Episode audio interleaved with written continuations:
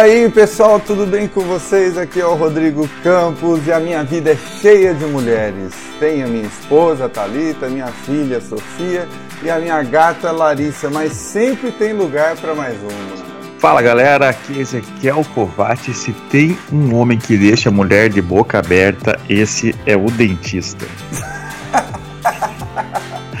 ai, ai.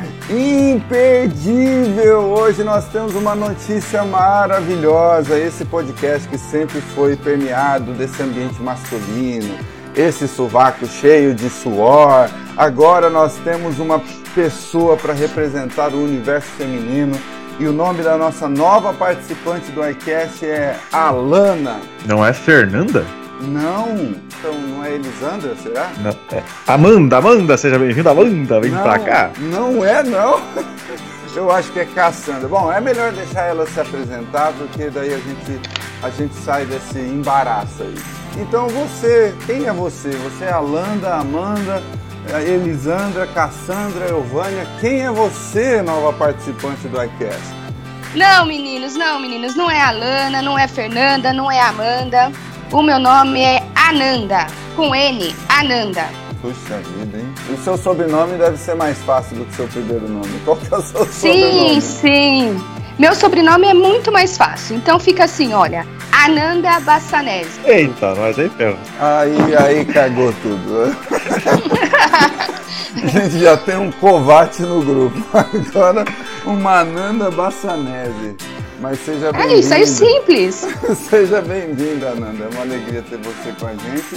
E esse podcast vai ser especial porque, afinal de contas, nós vamos conhecer a Ananda.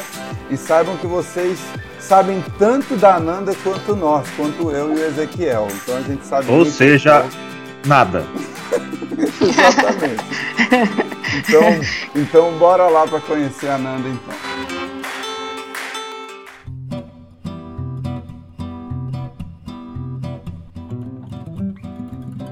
Bom, então nada melhor do que a gente entender um pouco mais sobre a vida da Nanda, como foi, como é, pra gente também conseguir saber as suas origens e saber de onde ela vem, né? Como vocês já tiveram a oportunidade de nos conhecer um pouquinho melhor no iCast no dia número 1, um, né? Conhecendo o nosso top 10 coisas da nossa vida, nada melhor do que a gente conhecer um pouquinho sobre a vida da Nanda. Então vamos deixar agora com ela para que ela possa contar também um pouquinho da vida dela e a gente vai atrapalhando conforme necessário.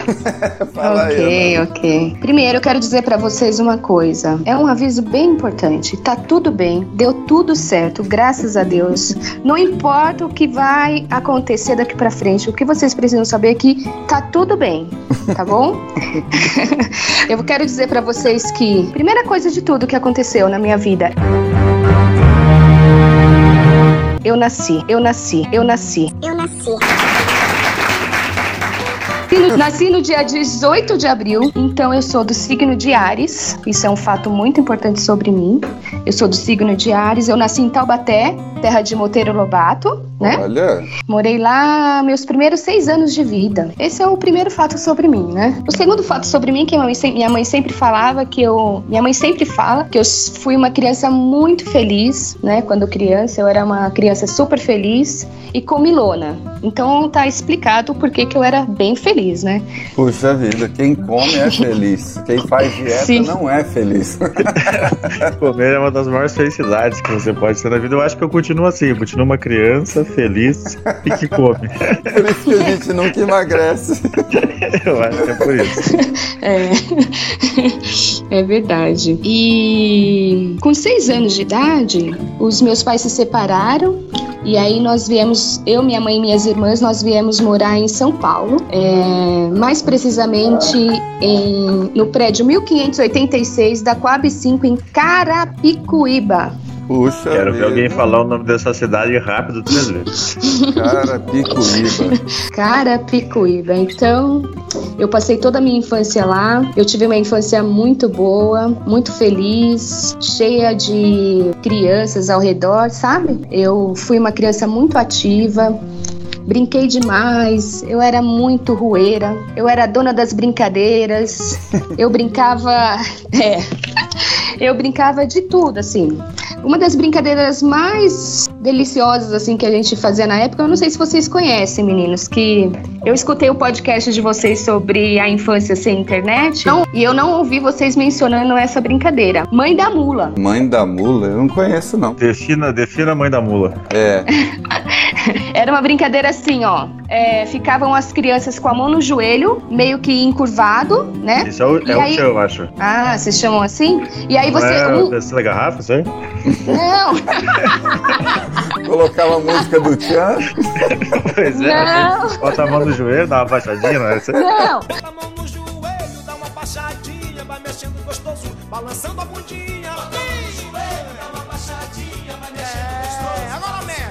Não, ficava assim com a mãozinha no joelho e o outra pessoa, a outra criancinha, tinha que pegar e pular. Ah, Pegava, ba- batia. eu sei. É, batia a mão nas costas e pulava essa pessoa, sabe? Puxa, É mula alguma coisa mesmo a brincadeira, mas É não mãe lembro. da mula, é mãe da mula. Aí você fazia faca e tesoura, pá, batia bem forte, pá, na- nas costas da criança e pá, pulava. Aí o próximo, não sei o que, não sei o que. Você ia inventando alguma coisa pra poder machucar as costas da, do seu coleguinha e pular ele, né? Super saudável. né? Cara, Brincadeira.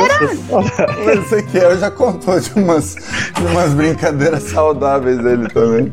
Só na amizade. Meu Deus do céu. Sim, e eu era bem fortezinha, é, eu era forte, musculosa, é, forte mesmo, eu tinha força, sabe? Uhum. Eu era bem briguenta, eu batia em todos os meninos. Sim. É, sim, eu fui uma, uma uma menina que soltava pipa, brincava de carrinho de rolemã, eu subi em cima da garagem. Nossa, eu fui muito terrível, eu jogava futebol, Ou seja, brincava de boneca também. resumindo, então você era a baixinha invocada do colégio. Isso, é, isso mesmo, eu era mesmo. Eu briguei já no colégio algumas vezes, sabe? É, brincava também na infância de pega-pega, esconde-esconde, polícia e ladrão. Várias. Taco, taco, adorava taco, eu era ótima no taco. Eu tinha uma pontaria muito boa e eu era boa de pá, bater na bolinha. E era excelente, era uma. Aí na sociedade também se chamava taco, não era Bets? Não, era taco, Hum. taco. Ah, então É. pelo jeito Bets é só no interior, então mesmo. Bets é só na alta sociedade, Rod. Ah, entendi. É, é só no meio profissional. É só no, Só no meio profissional. é. No- Aham. Eu brincava também de futebol de botão, que eu ouvi vocês dizendo sobre futebol de botão. E eu ouvi o Rodrigo falando que era aquele esquema, né? Que se não tinha a bolinha, usava uma outra coisa, sabe? Aham. Um- uma outra peça e às vezes não tinha o tabuleiro, brincava em cima de qualquer qualquer suporte que dava que dava acesso pra pra brincar, nós brincávamos. Então era né? é, era muito gostoso, era um tempo maravilhoso, assim, né? Verdade. Até porque era o tempo que nós vivemos e é o tempo que nós fizemos acontecer, né? É, e provavelmente quando as crianças estiverem maiores aí, elas vão falar sobre hoje, né? Que era o melhor momento da vida delas também. A gente não vê muito assim, mas a, é a época de cada um, né? Todo mundo teve uma infância, boa parte lembra da infância de, um, de uma forma carinhosa, né? Sabe uma coisa que acontecia muito nessa época que eu me lembro? É, acabava muita energia lá. Sabe? Aham. Não sei se era em todo o Brasil a situação mais precária, eu não sei, né, explicar. Mas a energia acabava. E eu sei que juntava porque era muita criança, sabe? Era um prédio, imagina um prédio de duas escadas, cinco andares, era muita criança. Então eu, eu tive uma infância rodeada de crianças mesmo, e brincadeiras de criança, e era fantástico. E aí, quando acabava a energia, você acredita? Eu lembro dessas cenas, assim, nós ficávamos contando. Um, dois, três, até a energia voltar. 1580 e tantos, sabe? eu não sei como os pais, as, é, eu não sei como os pais aguentavam, sabe? É aquela situação de um monte de criança gritando a numeração até a energia voltar, sabe? Era uma coisa, era muito divertido. Aí- Então, assim, era tanta. Isso aí é o cúmulo da ociosidade. Exatamente, exatamente. Hoje eu não dia, sei se- como pode. Se faltar energia hoje em dia, o pessoal se mata. Não é possível, porque tudo que a gente faz envolve energia elétrica. Esses dias eu até, eu até fiz um teste aqui em casa, eu brinquei com a Sofia. Falei assim, Sofia, nós vamos brincar hoje fazendo de conta que acabou a energia. Nada do que usa energia elétrica vai funcionar. Então apaguei todas as luzes e tal, não sei o que. Ó, pega aqui na mão do papai, não sei o que, não sei o que. Daí fomos lá na cozinha, pegamos uma vela, deixamos ela acesa e tal. E a gente fez tipo um jantar à luz de vela. Ah, papai, deixa, deixa eu ligar o rádio lá. Não, o rádio é movido a energia elétrica.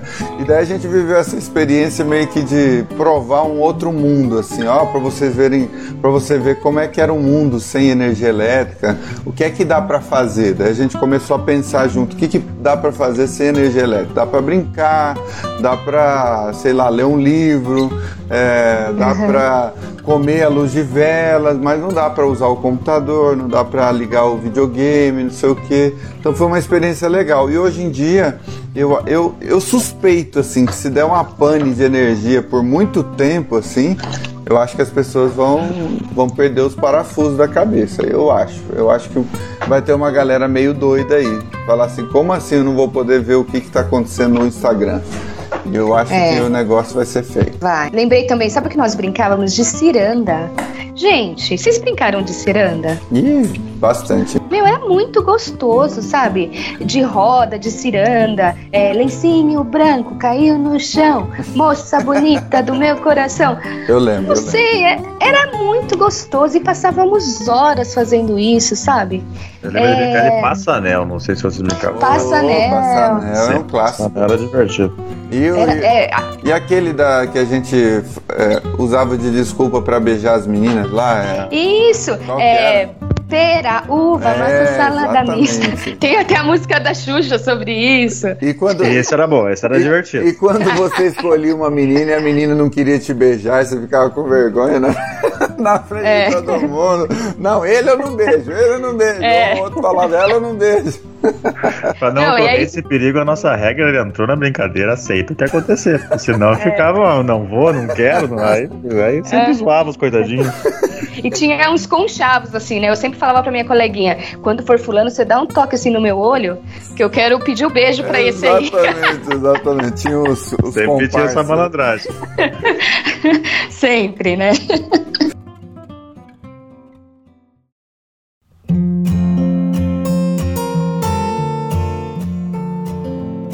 E Ananda, como é que, é, indo um pouquinho para a questão profissional, no que, que você se formou, o que, que você estudou? Desde pequeno você já tinha mais ou menos o que você queria? Ou você decidiu isso depois, depois do ensino médio? Como é que foi? Então, Rodrigo, vou te falar. Eu tive uma vida um pouco fora do padrão, sabe? Uhum.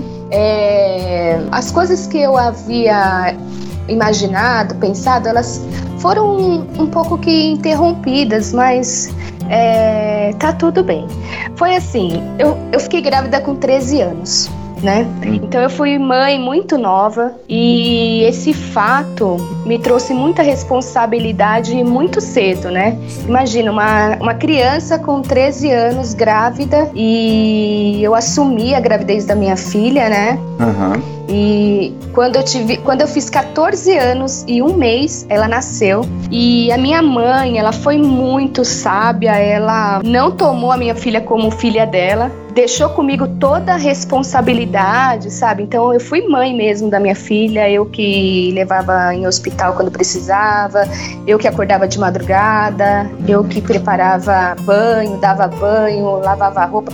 Enfim, eu fiz, eu fui, é, fui mãe. Tô sendo redundante, mas eu fui mãe dela mesmo. Então muita coisa da minha adolescência se quebrou, eu não pude viver, sabe? Uhum. Por causa dessa responsabilidade de ter uma filha e de ter que, que criar ela e, e passar a ser mãe, né? Que é uma outra experiência, que é uma outra vida. Minha mãe nunca me deixou parar de estudar, sabe? Eu lembro que eu tava na sétima série eu ia para a escola de barrigão, eu continuei os estudos. É, minha mãe falou: não, você vai estudar.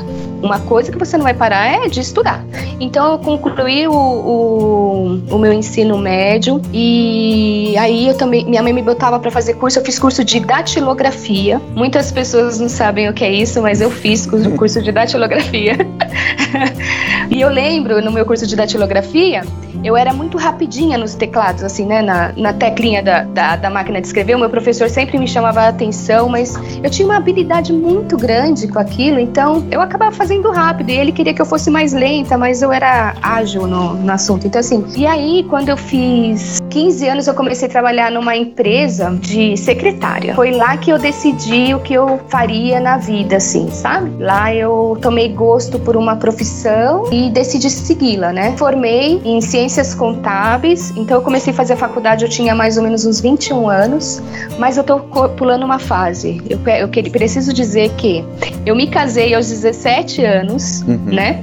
E aos 19 anos eu fui mãe mais uma vez. Aos 21 anos eu comecei a fazer faculdade. Eu cursava o, o curso de ciências contábeis e me formei em ciências contábeis e passei a trabalhar nessa área. Hoje eu sou analista contábil e tenho bastante tempo de experiência já, né? A vida toda trabalhando com isso e é isso. Que legal. É, coisas são, né? Com 19 anos a Ananda já tinha uma família casada, do, dos filhos e já, enfim, trabalhando e vivendo a vida dela, né? Eu com 19 anos não sabia nem que eu ia almoçar de noite jantar, almoçar de dia jantar de noite. Então, como as coisas são diferentes, né? Em cada mundo, é, cada universo é bem diferente, né? Isso é uma coisa bem, bem interessante. Verdade, eu achei que eu já tinha casado cedo, quando eu casei com 22 anos. Imagina a Nanda, então, né? É, ambos foram bem cedos. É. Sim. Já o Ezequiel, foi uma vida... o Ezequiel casou com 40 anos de idade. 40 de passo fundo, de luto. É, foi uma vida bem precoce, né? E você sabe, menino, que o meu psicólogo, ele. Outro dia eu cheguei no consultório e falei para ele assim: Meu, não vejo a hora de ser avó. Ele falou: Ah, Nanda, larga a mão. Você vive querendo ser precoce. Calma, você é jovem ainda, não tem que ser avó ainda. Calma, relaxa um pouco. Sai dessa vibe de viver precoce, precocemente e tal. Aí eu falei: É verdade, ele tem razão. Tem algum cachorro nervoso aí no Tem. Deixa eu tirar elas daqui. Está fazendo parte da.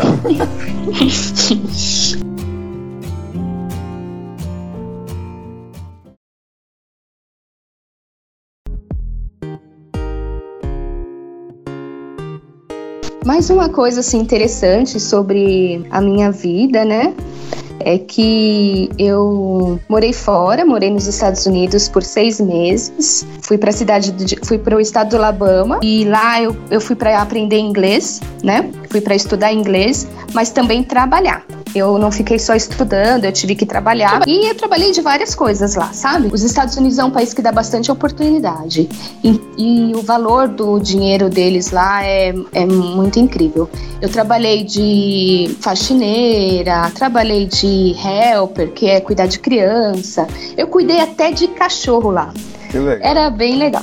É. E também. E de onde, de onde surgiu essa vontade de tu ir ou a oportunidade de tu ir para morar nos Estados Unidos? Porque isso é uma. Eu tive essa oportunidade, mas para ir para Irlanda uma, uma época atrás. E mas isso foi tua vontade? Foi alguma como aconteceu isso? É uma coisa que é interessante saber. Sim, é, foi assim, é, Ezequiel. Eu trabalhava numa empresa e eu já estava lá há cinco anos. E, e aí é, eu sempre tentei estudar inglês, sabe? Eu sempre tentei aprender inglês e era sempre oportunidades falidas, assim. Eu começava um curso e eu não conseguia me adaptar àquele método, eu não conseguia aprender. Eu fiz aulas de professora particular, mas nunca conseguia progredir naquilo. E eu vi uma época, e eu trabalhava nessa empresa, e eu fui demitida da empresa, sabe? E na hora que meu chefe estava me demitindo, a gente tinha muita parceria, uma empresa muito boa de trabalhar, tá? A hora que meu chefe estava me demitindo, eu senti no meu coração Deus falando assim para mim: você vai para Alabama. Eu falei, meu Deus do céu, como assim que eu vou pra Alabama? Você vai ficar pra Alabama. Aí eu falei, né, fiquei com aquilo, né? Eu, eu, não sei se vocês sabem isso que eu tô falando, mas é uma sensação muito forte, é uma certeza muito forte que a gente. tendo essa certeza agora na minha vida, sei bem como é que é. então, é uma certeza, assim, é um, uma certeza muito forte. E foi o que eu tive no meu coração naquele momento. E eu saí daquela, daquela demissão certa já do que eu ia fazer. Eu tenho um. Eu fui subsidiada, na verdade, pela minha irmã que mora lá, tá? Então, assim. Só que eu nunca tinha pensado em ir pra lá. Uhum. Né? Então, é, apesar da minha irmã já morar lá, eu nunca tinha tido a ideia de ir pra lá. Eu achava que não ia rolar, sabe? Quer dizer, nunca tinha pensado nisso. Mas no momento da demissão, eu tive essa certeza dentro do meu coração e falei, meu, é pra lá que eu vou mesmo. E aí eu cheguei em casa, falei com as minhas filhas, com, com o André e falei: olha, é o seguinte, eu vou para Alabama, eu vou para lá estudar inglês e é isso, né? Tô indo, ficar, um abraço. É, e vou ficar lá seis meses, e vou ficar lá seis meses. Tipo assim, eles olharam pra minha cara e falaram: what? tipo, o quê? Eu falei, é, tô indo. E eu fui demitida em outubro, dia 20 de outubro. Dia 11 de novembro eu tava lá no, em Birmingham. Olha que legal. Foi assim uma coisa bem rápida e, e louca, assim, de se fazer, sabe? Isso foi Mas foi uma coisa. Ano? Foi em 2016. 2016, tá certo. E foi muito bom, não só para mim, quanto para as meninas. Ai, minha mãe longe, mas foi bom porque elas ganharam uma determinada maturidade. Eu também ganhei uma determinada maturidade, sabe? Quis trabalhar lá, né, para produzir e gerar meu próprio sustento lá, porque eu não queria gastar a grana que eu tinha levado. E aí foi que eu comecei. O primeiro trabalho que eu arrumei lá foi passando roupa, e eu passava roupa e comecei a lavar a roupa do cara. E lá é muito interessante. Se eu, se eu limpasse a geladeira dele, ele me pagava um extra porque eu limpei a geladeira dele. Legal. É muito interessante esse. o jeito, sabe, do trabalho lá. É, tudo tem valor tudo tem valor. Se o combinado era eu passar roupa, se eu fizesse algo extra, eles me pagavam a mais por aquilo. E você sabe que eu nem precisava dizer.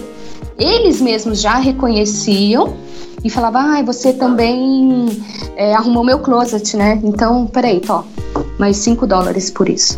Bem parecido com o Brasil, né? Um país de justiça Meu e as coisas Deus. funcionam maravilhosamente. É, aqui é. você fica até 10 horas da noite no trabalho e o patrão acha que você está fazendo mais do que a sua obrigação. Mas você sabe que quando eu voltei, as pessoas perguntavam isso pra mim, mas é tipo, querendo comparar o Brasil com os Estados Unidos. Uhum. E uma coisa que eu sempre disse: não tem comparação. Não tem como eu pegar e comparar um abacate com uma laranja, sabe? Sim, sim. Os dois são frutas, mas são coisas totalmente diferentes.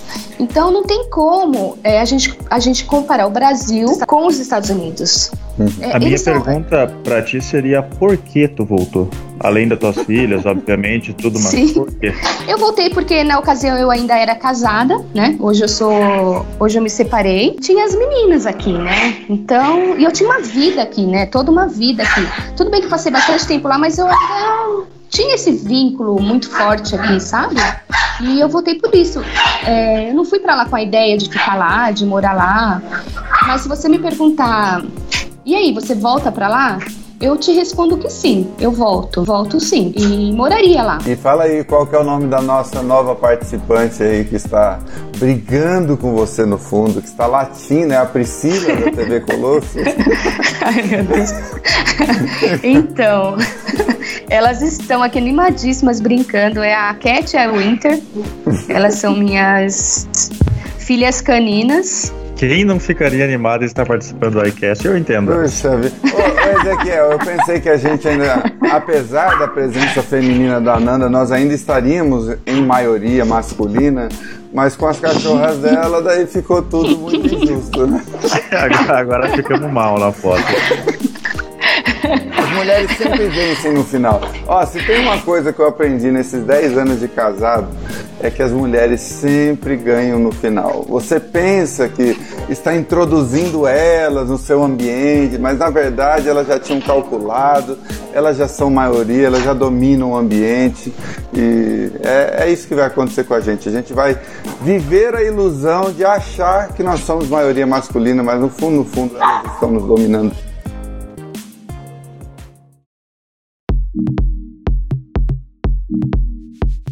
E aí, qual é o outro aspecto da sua vida que você gostaria que nós conhecêssemos esse primeiro encontro do iCast? E vivendo lá nos Estados Unidos, eu tive a oportunidade de conhecer a cultura deles, né? De entender o valor do dinheiro deles, né? Que é, um, é, é uma tranquilidade você viver num país onde o dinheiro tem valor, sabe? Então, assim, eu fazia uma faxina e eu ganhava 30 dólares. Só que eu consegui juntar tanto dinheiro e eu consegui comprar bastante coisa, sabe, com esse dinheiro que eu juntava. E eu, eu consegui fazer coisas, eu comia bem. Gente, um dia eu fui num restaurante italiano lá, eu tava com vontade de comer massa. Aí eu fui nesse restaurante. Foi eu e uma amiga minha que eu fiz lá. Uhum. Eu havia comentado com ela, ah, eu tô com uma vontade de comer um macarrão, uma coisa deliciosa, assim. Ah, vamos em tal restaurante. Eu falei, não, deve ser muito caro. Ela falou, não, vamos lá, você vai ver. Aí nós fomos, o garçom me chamava de madame. Madame. Oh. Ele ralou o queijo, ele ralou o queijo na mesa, assim, pra mim, sabe? Aquela situação do queijinho ralado pra mim, perguntou se eu queria mais. Sabe quanto que eu paguei nessa refeição? Hum. 17 dólares, gente. Eu sei sabe bem assim, como então... é que é isso, sei bem como é que é isso.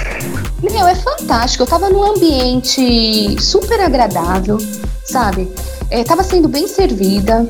Eu comi super bem e paguei um preço justo por isso. Paguei 17 dólares numa refeição. Eu é... converso muito com as pessoas, eu converso muito com as pessoas ao meu redor aqui, porque eu tive a experiência de morar um tempo também na, na Europa. E a coisa que mais me impressionava era exatamente isso, era a questão de que tu não pagava muito pouco pelas coisas e tu ou comia ou era muito bem atendido ou comprava coisas de qualidade. E quando a gente conta para as pessoas aqui, quando a gente volta, eles têm a visão de que a gente está exagerando ou está mentindo, enfim, mas é exatamente a palavra que tu usou que não tem como comparar, é outro mundo. Eles estão é. anos luz na nossa frente, é uma coisa muito, Isso. muito diferente. É muito diferente. Você tem razão. Tudo lá tem gorjeta, né? É, então você acabava pagando aquela gorjeta com prazer, assim, sabe? E não é uma gorjeta exagerada. 3, 5 dólares que você deixasse assim em cima da mesa de gorjeta já, já era uma coisa bem satisfatória. Ninguém ficava te olhando com cara feia, sabe? É bem interessante. Uma coisa que eu gostava muito de fazer lá era ir na do, no Dollar Tree que é uma loja que tudo custa um dólar. E eu ficava emocionadíssima nessa loja, é sério. Vocês podem achar que eu sou um pouco tonta, mas não é isso. Sabe o que acontecia? Por exemplo, Nutella. Nutella, né? É uma coisinha mais, um pouquinho mais caro. Mas lá tinha Nutella de 10 gramas, 5 gramas. Por quê? Dá oportunidade para todo mundo que tenha só um dólar para poder comer a Nutella. E tinha as de um quilo também, né? E, é, mas não lá, porque a de um quilo é no mercado, no Walmart, no, no mercado. Uhum. Mas lá no um Dollar Tree tem a, a, versão daquilo que você vê no mercado que é mais caro, que nem todo mundo pode comprar, você vê no Dollar Tree, numa versão menor, e que a pessoa pode na vida experimentar aquilo, sabe? Legal. O que eu quero dizer com isso?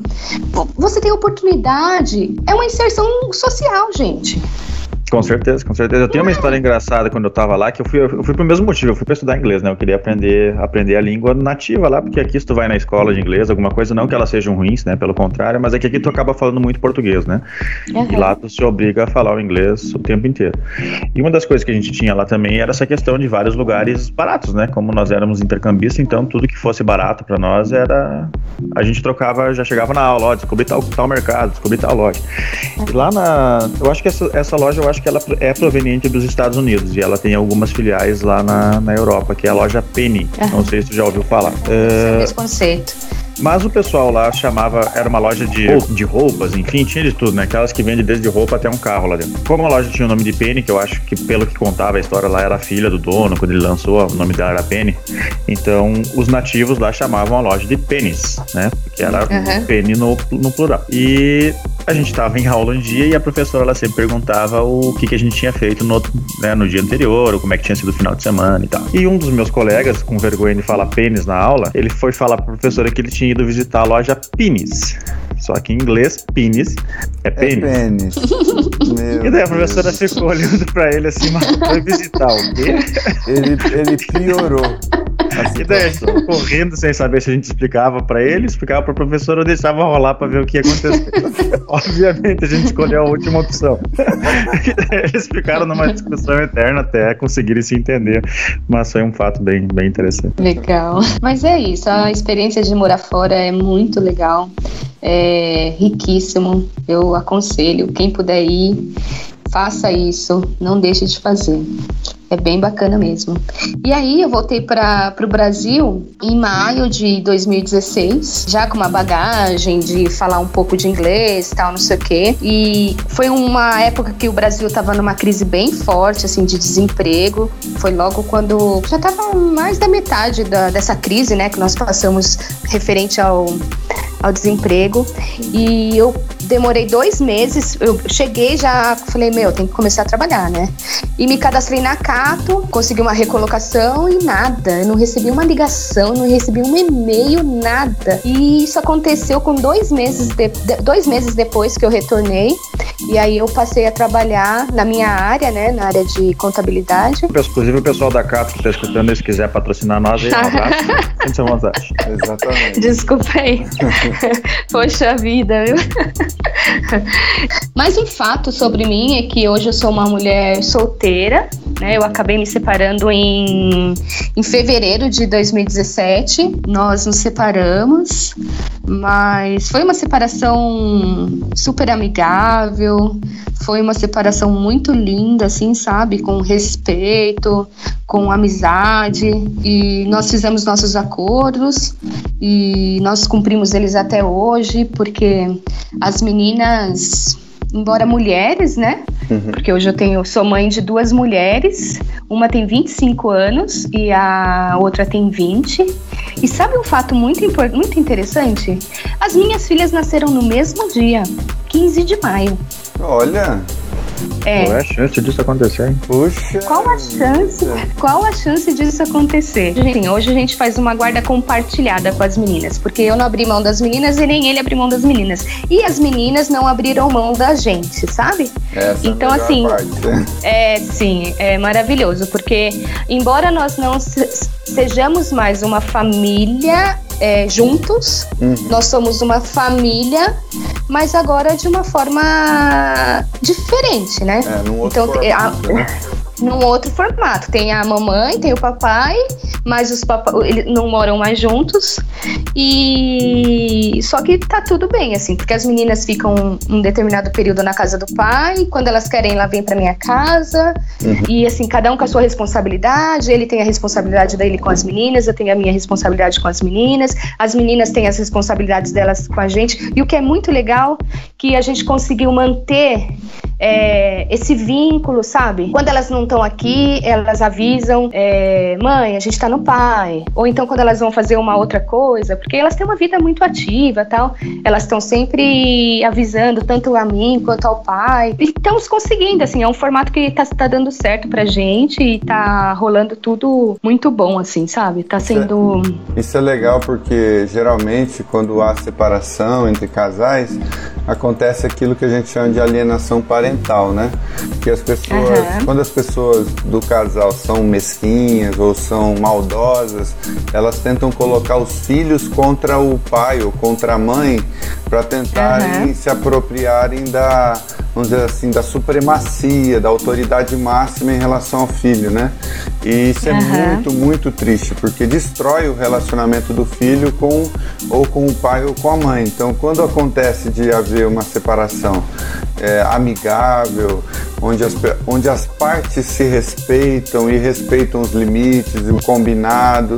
Quer dizer, o processo do divórcio, que é um processo quase sempre muito doloroso, é quase como uma, uma ferida mesmo, acaba se tornando um pouco mais fácil do que seria quando as partes é, como crianças assim fazem biquinho, fazem manha e eu não quero que você veja ele, eu não quero que você veja ela, eles são meus, não são seus e a coisa vira um inferno, né? É verdade. É, eu não, não tinha nem como ser diferente, sabe? Eu fui casada há 23 anos, uhum. né? Foi um casamento muito feliz, né? Sim, teve os altos e baixos, teve, como todo mundo tem, né? Uhum. E, e, nós criamos nossas filhas, sabe, juntos, a gente sempre lutou junto, é, sempre conquistamos as coisas juntos, sempre fomos parceiros. Só que, infelizmente, alguma coisa não, não rolou, sabe? Então, nós decidimos pela separação, e mas o, o tempo que nós ficamos juntos, e até hoje, tudo foi super bem, não tenho o que falar, e eu tenho certeza que ele também é, não teria o que falar, assim. Uhum. Mas acontece, são coisas que acontecem. E o que você falou sobre a dor, a separação, sim, é muito dolorosa. É uma amputação, sabe? Eu costumava dizer para as pessoas mais próximas de mim que eu estava vivendo um luto. E isso porque tudo aconteceu de uma forma amigável, mas era um luto, porque imagina, eu fui casada há 23 anos, eu tinha toda uma rotina já estabelecida, sabe? Uma vida confortável, no sentido assim de eu, eu acordo cedo, eu vou pro trabalho, quando eu retornar eu volto para minha casa, eu vou fazer uma janta, vai chegar todo mundo em casa.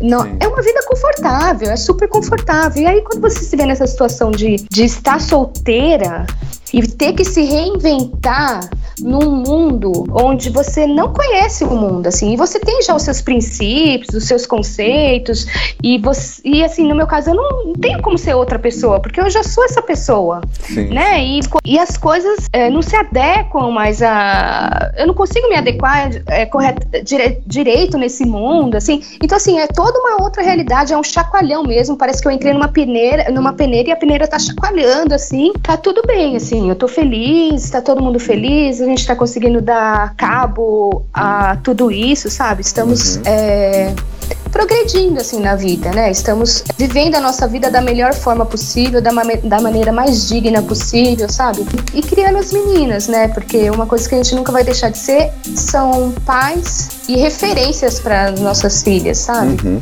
Né? Claro, claro.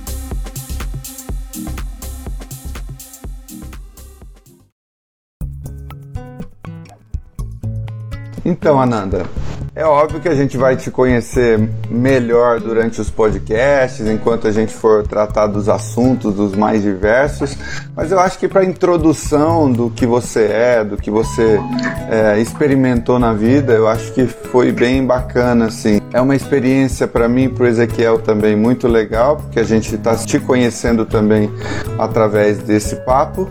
E você quer deixar algumas considerações finais aí? Bom, eu quero falar para vocês que eu estou super feliz por fazer parte é, desse iCast.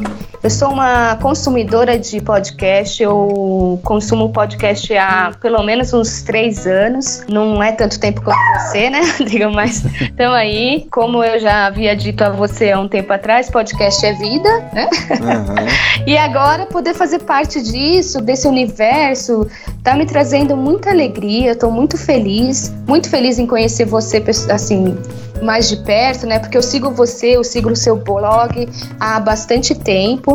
Eu consumo bastante o que você produz na internet e gosto muito dos seus conteúdos. E agora conhecer o Ezequiel foi uma honra também. E quero, assim, seguir junto com vocês essa caminhada. Tá sendo uma oportunidade muito, muito enriquecedora para mim. Tô muito feliz mesmo. Que coisa boa.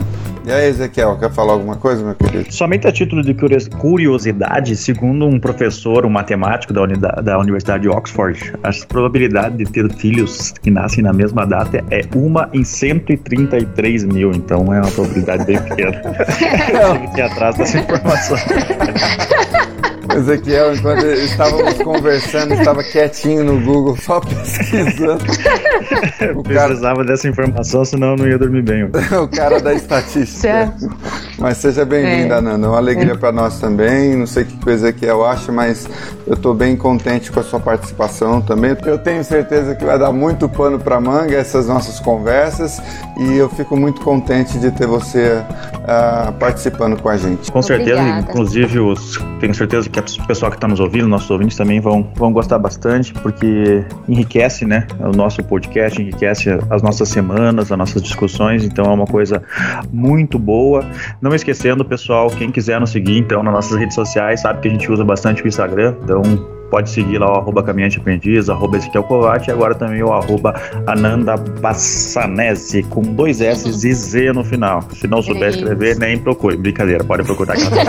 Nós vamos deixar também na descrição desse podcast todas essas informações. E para aqueles também que quiserem atrás uh, das coisas que a gente está produzindo, né? A gente sempre coloca. Tem os nossos livros disponíveis também na Amazon, uh, as Crônicas do Rei, a Lenda de Sazael e Poesias do Caminhante também. Os dois estão disponíveis na Amazon. Os linkzinhos sempre vão estar aqui embaixo. Uh, a gente teve, novidades uh, nos últimos podcasts que a gente conseguiu também colocar ele no iTunes, então a gente está tentando botar em todas as plataformas para que todos tenham acesso, todos possam escutar ele da melhor forma possível. Isso, se você tem parentes assim que nunca ouviram um podcast na vida, traga essa pessoa também para esse universo. Se faz bem para você, fala para ela, olha, instala aí no seu celular o, o Anchor, ou então o WeCast, ou Pocket Qualquer um desses aplicativos agregadores de podcast, ajuda essa pessoa a se inscrever no nosso canal. Eu tenho certeza que aquilo que faz bem para você também vai fazer bem para ela e a gente pode crescer aí e criar uma grande comunidade, uma grande família dos iCasters. Yes, isso mesmo. Então, beleza. Até o próximo iCast. Um grande abraço a todos.